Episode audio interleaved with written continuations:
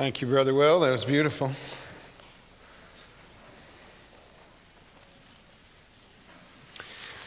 Rob Fulbright's my hero.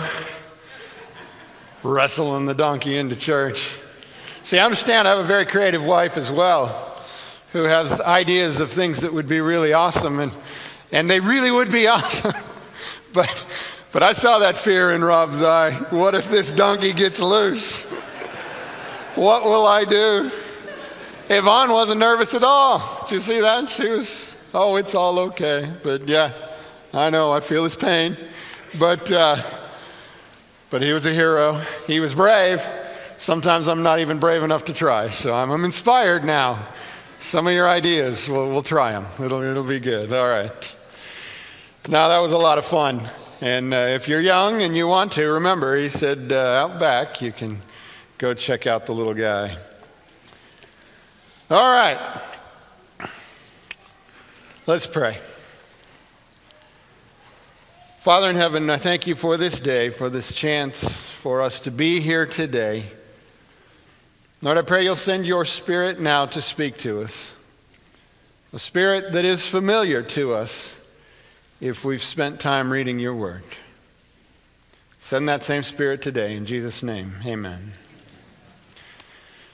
Well, so we're beginning uh, our series for the summer, series for which uh, we're thankful to Pastor Bernie because this was his idea. He put the whole, well, I was going to say framework, but then it would sound like I was trying to make a pun there, wouldn't it? He put this whole concept together, there we go, for this summer, the idea of frames. We got a lot of frames, and we have particularly uh, Mike and, uh, and Charlene now, why in the world can't I think of their last name right now? Where's Patty? Fisher, thank you. There it is. Mike and Charlene Fisher, who've done all of these uh, d- different frames for us uh, to get us on our theme. But you'll notice something about all of these frames. What's, what's missing in all the frames? Picture. The picture. Yeah, the picture. Frame's just not the same without a picture, is it? Well, we've got them that way on purpose to, to get you thinking about what is the picture and why are we talking about frames? Well, well, because doctrines, the things, the teachings of the church, the, the concepts and the ideas and the understandings that we hold in common within a church, they're like the frames. But sometimes we get caught, so caught up in our discussions about doctrines and, and their role and maybe our disagreements and so forth about them, we get confused and, and we turn the doctrine into the picture. And then you see the wrong thing in the picture. You shouldn't come to church and see me in the picture or what I think in the picture. And this is one of the reasons it's so important for you to not just listen to one voice or, or another voice or to choose your favorite speaker, but to listen to multiple voices because, as, as the theologian uh, of this day, one of the most prominent, N.T. Wright, has made the comment, he says it to his classes at the beginning of the class. He says, I'm pretty sure that most of what I'm telling you is true. I'm also pretty sure that there's a few things I'm wrong about. The problem is, I don't know which things. If I did know which things, I would fix them. But I'm pretty sure most of what I'm saying is true. Make sure you listen to other people as well for the things I might not be right about.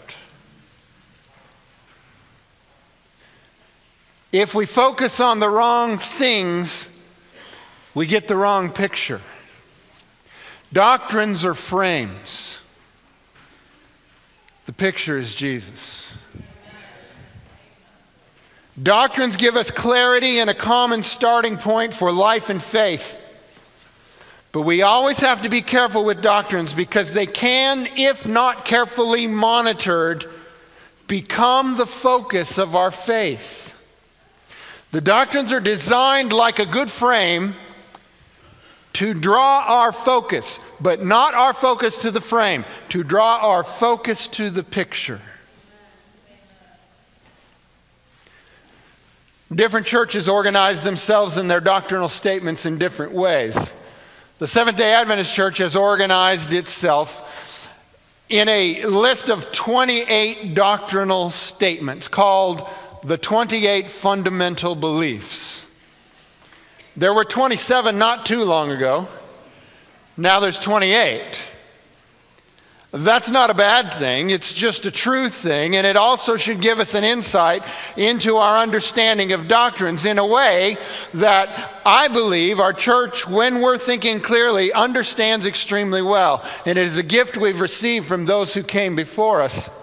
If you were to go to the Seventh day Adventist Church website and you were to go to the top and, and click on beliefs, you would be directed to a page that would have a summary of beliefs over here on the side.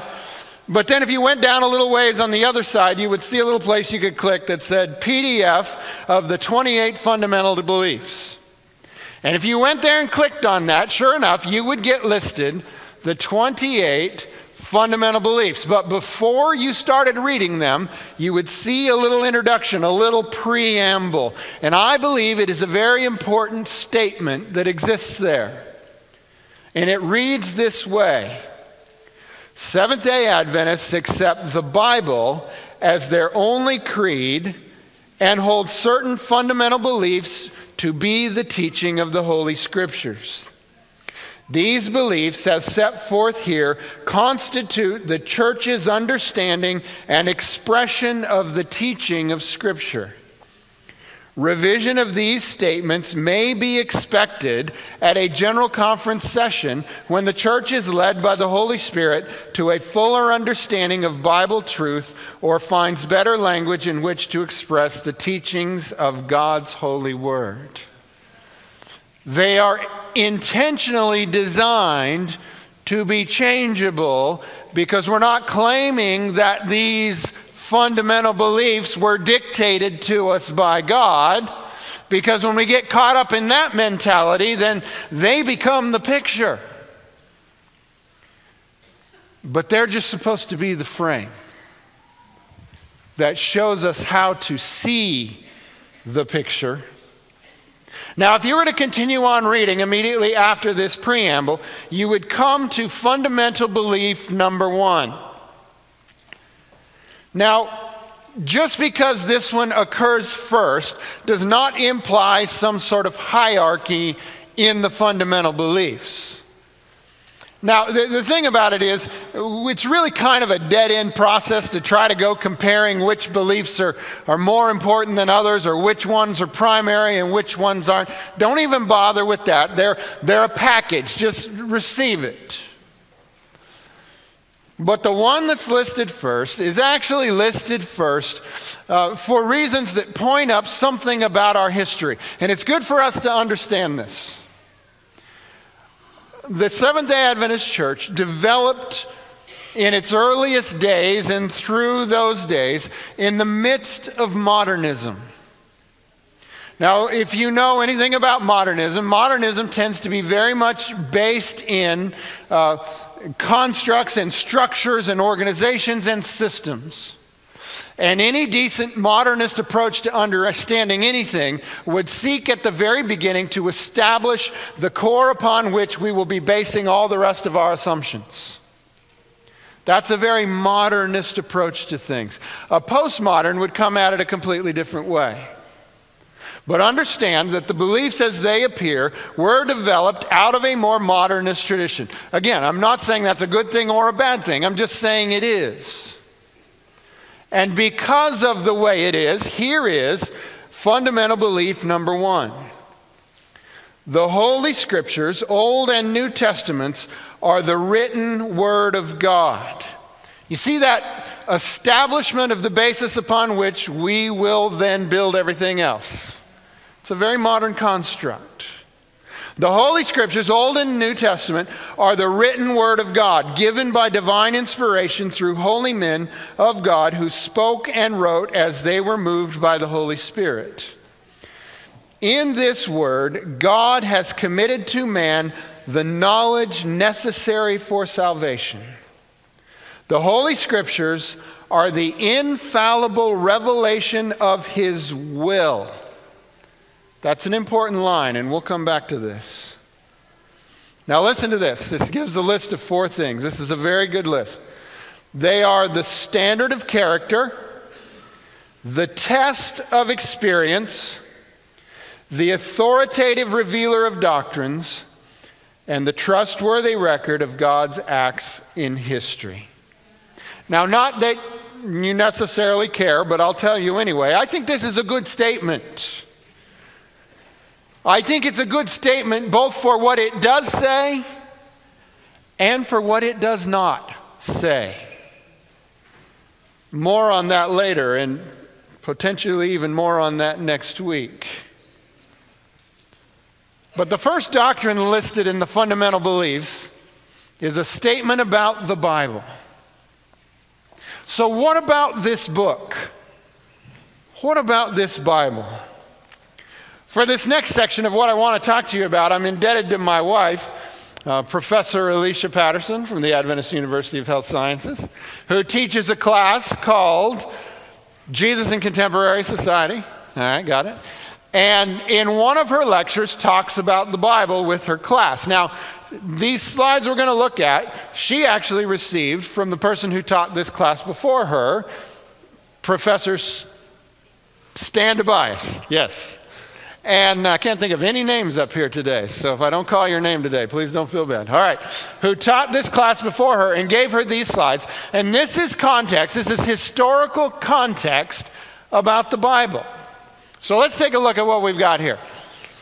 No book has been so loved, so hated, so revered, so damned as the Bible. A few facts. It's the oldest book in existence. You ever think about that? It took around 1600 years to write. Think about that a little bit. If we were to go back 1600 years, that a book would just being finished up today, the first writings came from the year 415. And now we're just finishing it up. That'd be a, a long time. 40 different authors. You remember what I said at the beginning how important it is to listen to multiple voices? God knows that. That's why there's at least 40 different voices in the Bible. It is the all time bestseller. You know, you have the New York Times bestseller list, but the number one book for every year is actually number two because the Bible is always the best selling book every year. Translated into more languages than any other book. More people have died over this book than any other. And there seems to be superna- something supernatural about it because those who receive it and read it seem to find in it keys to happiness and keys to an eternal life. How do we know the Bible's inspired? Well, there's a number of ways. There's, there's fulfilled prophecies contained within it, there's unique historical accuracy, there's certain scientific accuracies, there's its unique structure. But then there's the Bible's unique effect on the lives of those who read it. Let's talk about some of these. Let's talk about prophecies. If you were to look in your Bible, you would find out that the prophet Isaiah spoke about the kingdom of Babylon arising and being victorious in the land of Israel before the kingdom of Babylon had arisen and even become prominent. You would read in Ezekiel about what would become of Tyre and Sidon down the road. You would read in the book of Isaiah and even see named Cyrus, the leader of the Medes and the Persians, who would overthrow the Babylonians, who hadn't even yet come to power. You would read in Daniel about the Medo Persia and the Greek empires that were to come. And in Daniel's own lifetime, the first change would take place. But, but Alexander the Great, who he speaks of about Greece, is long from being born at the time Daniel writes about him. And you would also find in the book of Micah specifically described where Jesus would be born. But you, Bethlehem, are by no means least among the cities of Judah. Some interesting things have come to light over the years through archaeology, one of those being the Moabite stone. It was discovered in the year 1868, and it has in its writing confirmation of the Moabite attacks on Israel that are recorded in 2 Kings chapters 1 and 3. You'd also find the Lachish letters, which Alicia was just telling me some more things about as I was sitting there. Fascinating. Discovered in the 1930s that describe the attack of Nebuchadnezzar of Babylon on Jerusalem in the year 586 BC. Then there's the Dead Sea Scrolls that date back to 150 to 170 years before Jesus and that contain all or parts of the Old Testament except for the book of Esther. Apparently, they didn't like that book very well in that community. As far as accuracy goes, the Bible has been preserved with amazing, even miraculous accuracy. When you compare those Dead Sea Scrolls that were found from 150 years before Jesus with the Masoretic text, which the Old Testament had come from years later down the road, when you took those and compared them together, they were practically identical. There is miraculous accuracy the comparisons show the carefulness with which scribes have, pre- have preserved these words generation after generation. The Ryland Papyrus was a fragment of the Gospel of John that appears to have been written around the year 125, which is within 100 years from the life of Jesus, found in Egypt, translated in 1934, matched up with the later texts. The Cyrus cylinder can be seen in the uh, British Museum in London. It records Cyrus's overthrow of Babylon, and included on this is a description of how the Jewish captives were allowed to go back to the land, just like the Bible says. How do we know the Bible is inspired? Well, it's got a cohesive unity. How do you write a book with 40 different people over 1,600 years and never fundamentally change the description of the God of that book? Accuracy, and in the Bible, Christ is revealed.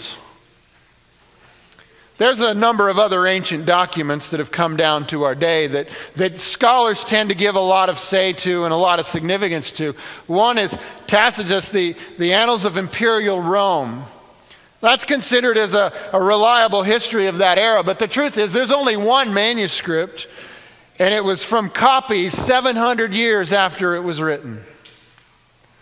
You have Josephus and his writing about the Jewish wars. Well, nine manuscripts have survived uh, but even these manuscripts were 1,000 to 1,200 years removed from when the original was written. Yet people use these manuscripts to try to criticize the Bible? Strange. Homer, who wrote the Iliad, 650 manuscripts have survived, but, but none any closer to the original authorship than a thousand years. And then you have the Bible. 5,000 plus manuscripts existing to our day, some of them written less than 100 years after the time of Christ. No other document in history has more examples that what you have in your hand is what was originally written than the Bible. Nothing else even comes close.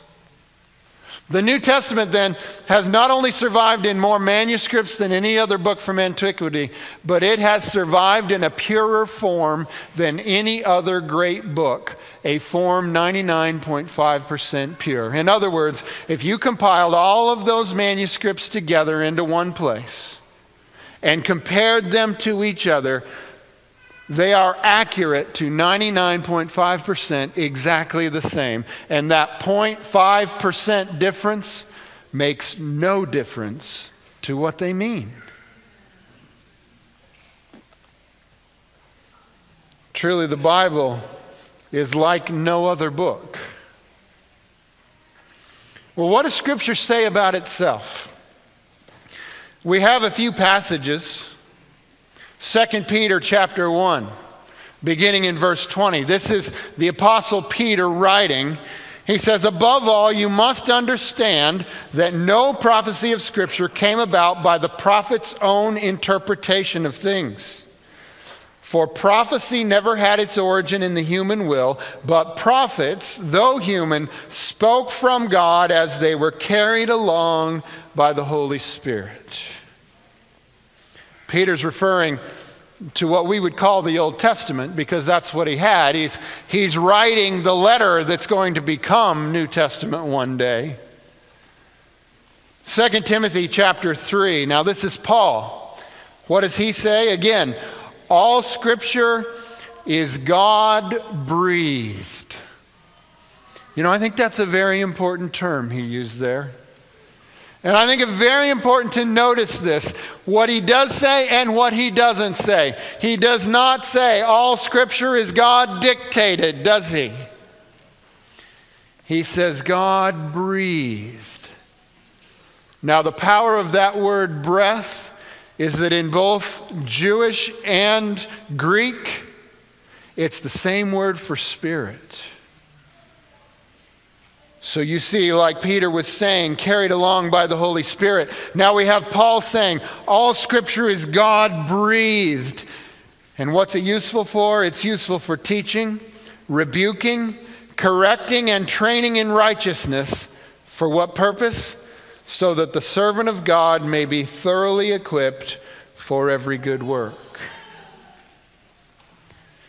There's some things in the Old Testament, and in this context, it's going to be primarily referring to the, what we call the writings of Moses. Psalm 119, 105. Your word is a lamp for my feet, a light on my path. Then we have Proverbs chapter 30, verse 5. Every word of God is flawless. He is a shield to those who take refuge in him. Do not add to his words, or he will rebuke you and prove you a liar. There's a caution we might want to hang on to. Isaiah chapter 8, verse 20. Consult God's instruction in the testimony of warning. If anyone does not speak according to this word, they have no light of dawn. In other words, what they're saying here is when you're out there listening to what other people have to say, compare it to this. And if it doesn't line up with this, it does not have light in it. We used to say it another way in the, in the King James Version to the law and to the testimony.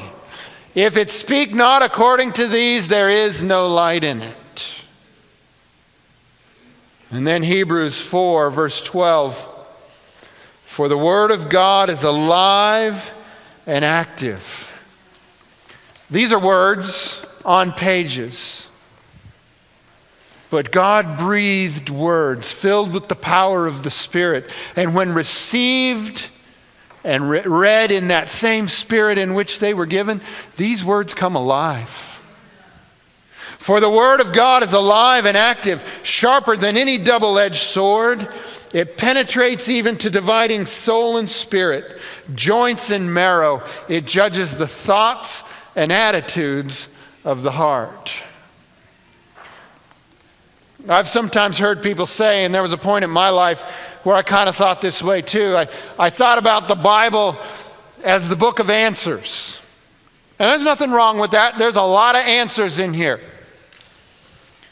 But you know, the more time I spent with this, I began to realize something else about it. This isn't just the book of answers to my questions, this is the book of questions to all my answers. For example, today, as I was driving myself here, I pulled up to the side of the road and there was someone standing with a sign that said homeless. And I remember thinking in my mind my answer for how I'm just going to keep going and not pay any attention to this. My answer was there isn't anything I can do to help. Besides, how do I know that's the truth? And then I got to church and foolishly happened to look on Facebook, and someone had posted words from this book that said, Don't bypass your brother in need. It judges the thoughts and the attitudes of the heart, doesn't it? What does Ellen White say about the Bible? Ellen White is significant in Adventist history. What does she have to say? Well, let me give you a few highlights. As an educating power, the Bible is of more value than the writings of all the philosophers of all ages. In its wide range of style and subjects, there is something to interest and instruct every mind, to ennoble every interest. The light of revelation shines undimmed into the distant past, where human annals cast not a ray of light. There is nothing more calculated to energize the mind and strengthen the intellect than the study of the Word of God. No other book is so potent to elevate the thoughts, to give vigor to the faculties, as the broad, ennobling truths of the Bible. If God's Word were studied as it should be, men would have a breadth of mind, a nobility of character, and a stability of purpose that are rarely seen in these times.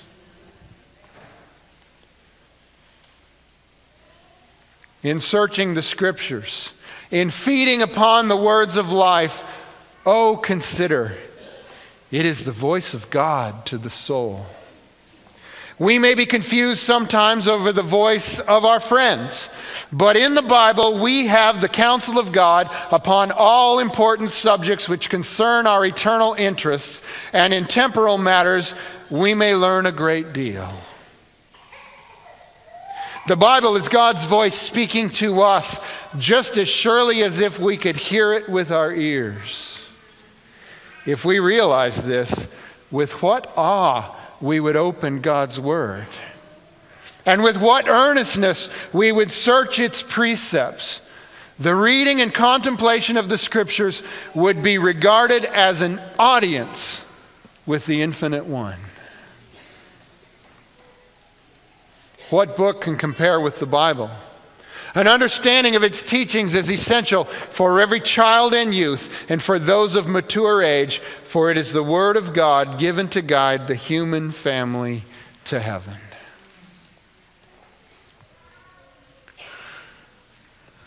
To this point, I've been telling you this book is reliable, this book is miraculously preserved.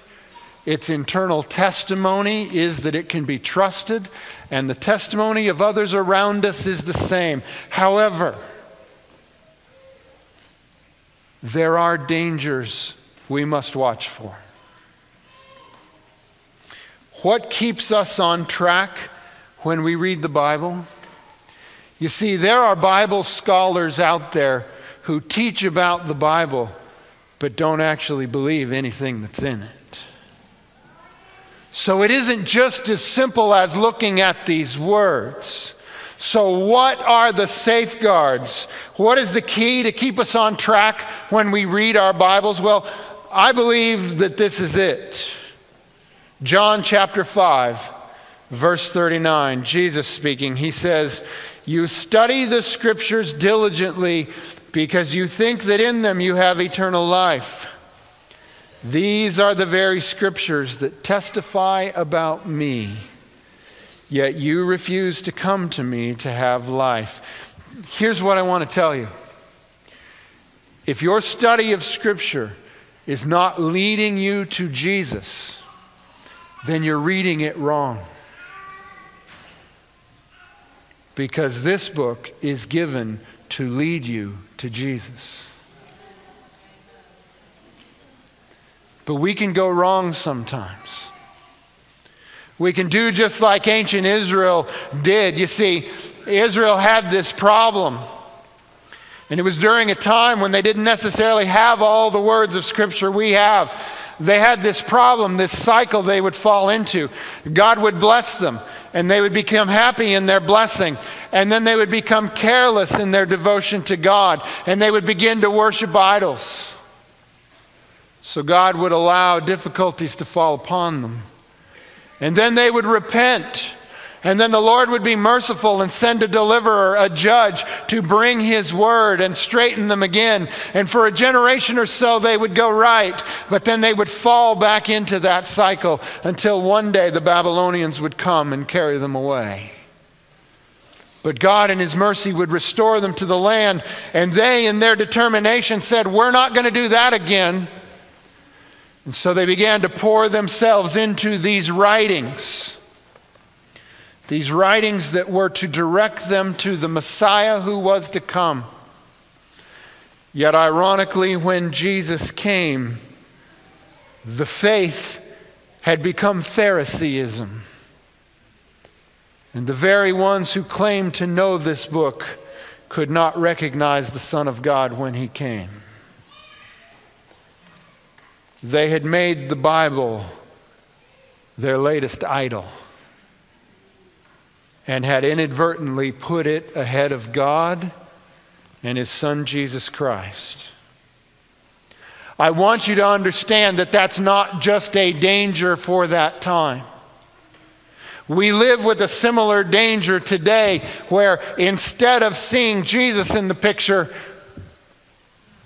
we're in danger of seeing the Bible in the picture. Our intention is good. We want to highly esteem the scriptures.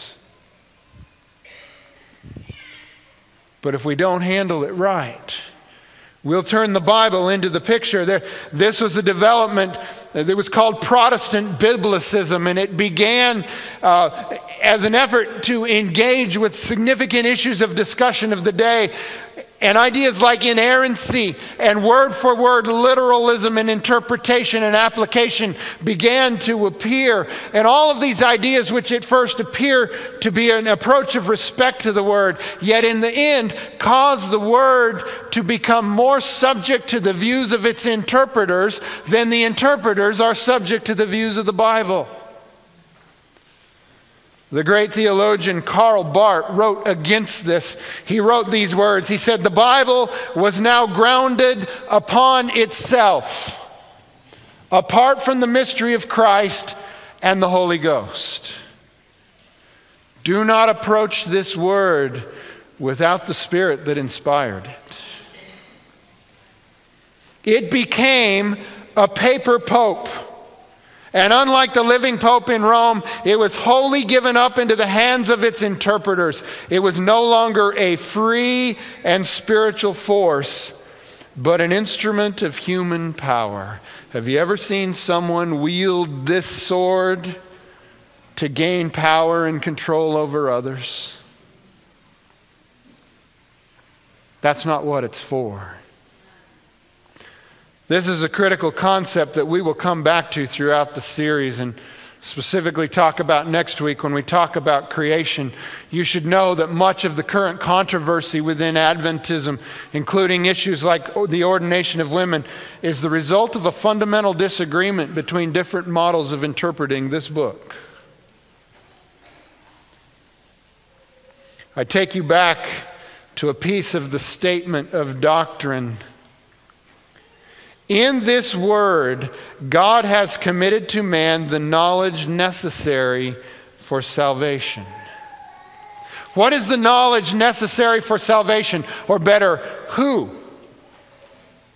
John 5 39, you study the scriptures diligently because you think that in them you have eternal life, but these are the very scriptures that testify of me. The scriptures are the frame. The picture is Jesus. Jesus doesn't exist because we found him in this holy book. You understand that, right?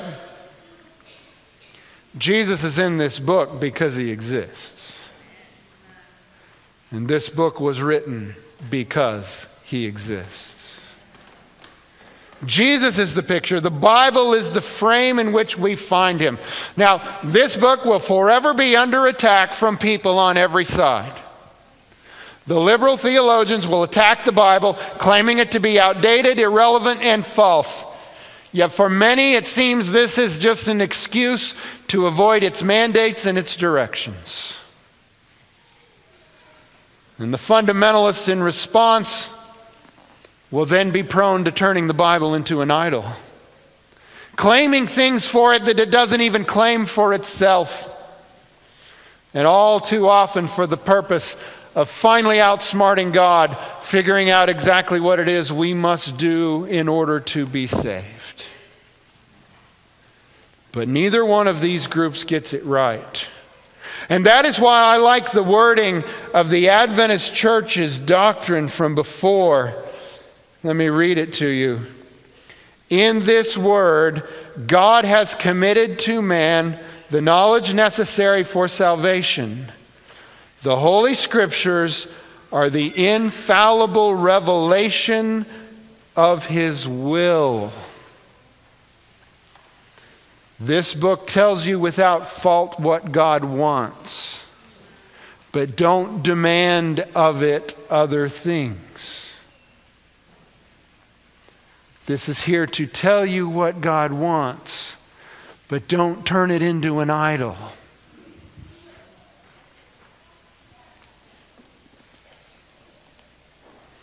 I like the way the statement is put because it refutes the liberal theology that would say this book is useless without trapping itself in the dead end of fundamentalism that demands every little number and detail in here be somehow corroborated before I can believe this tells me God's will.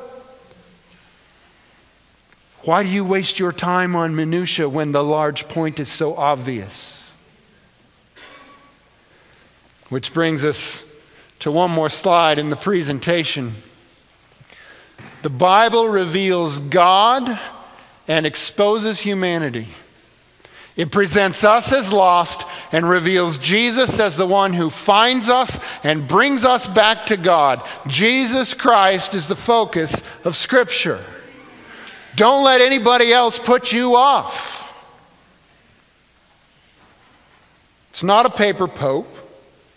Nor is it merely a curious book whose useful days are past. Instead, it is God's word to you that you might find Jesus. Ellen White in 1909, six years before she would pass away, at the close of her last presentation to a general conference session, closed her speech with these words.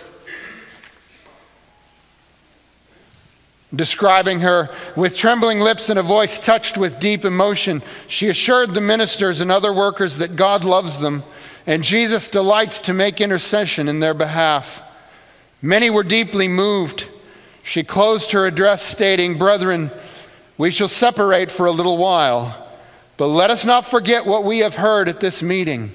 Let us go forward in the strength of the mighty one, considering the joy that is set before us of seeing his face in the kingdom of God and of going out no more forever. Let us remember that we are to be partakers of the divine nature and that angels of God are right around us, that we need not be overcome by sin let us send our petitions to the throne of God in time of temptation and in faith lay hold of his divine power. I pray, God, that this may be the experience of each one of us and that in the great day of God we all may be glorified together.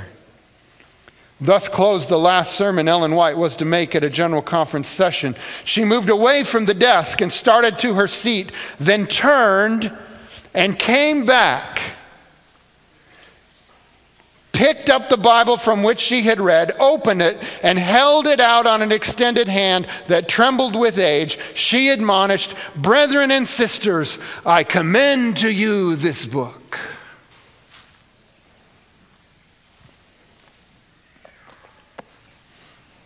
Brothers and sisters, I too commend to you this book. And I challenge you to take it up every day and read it.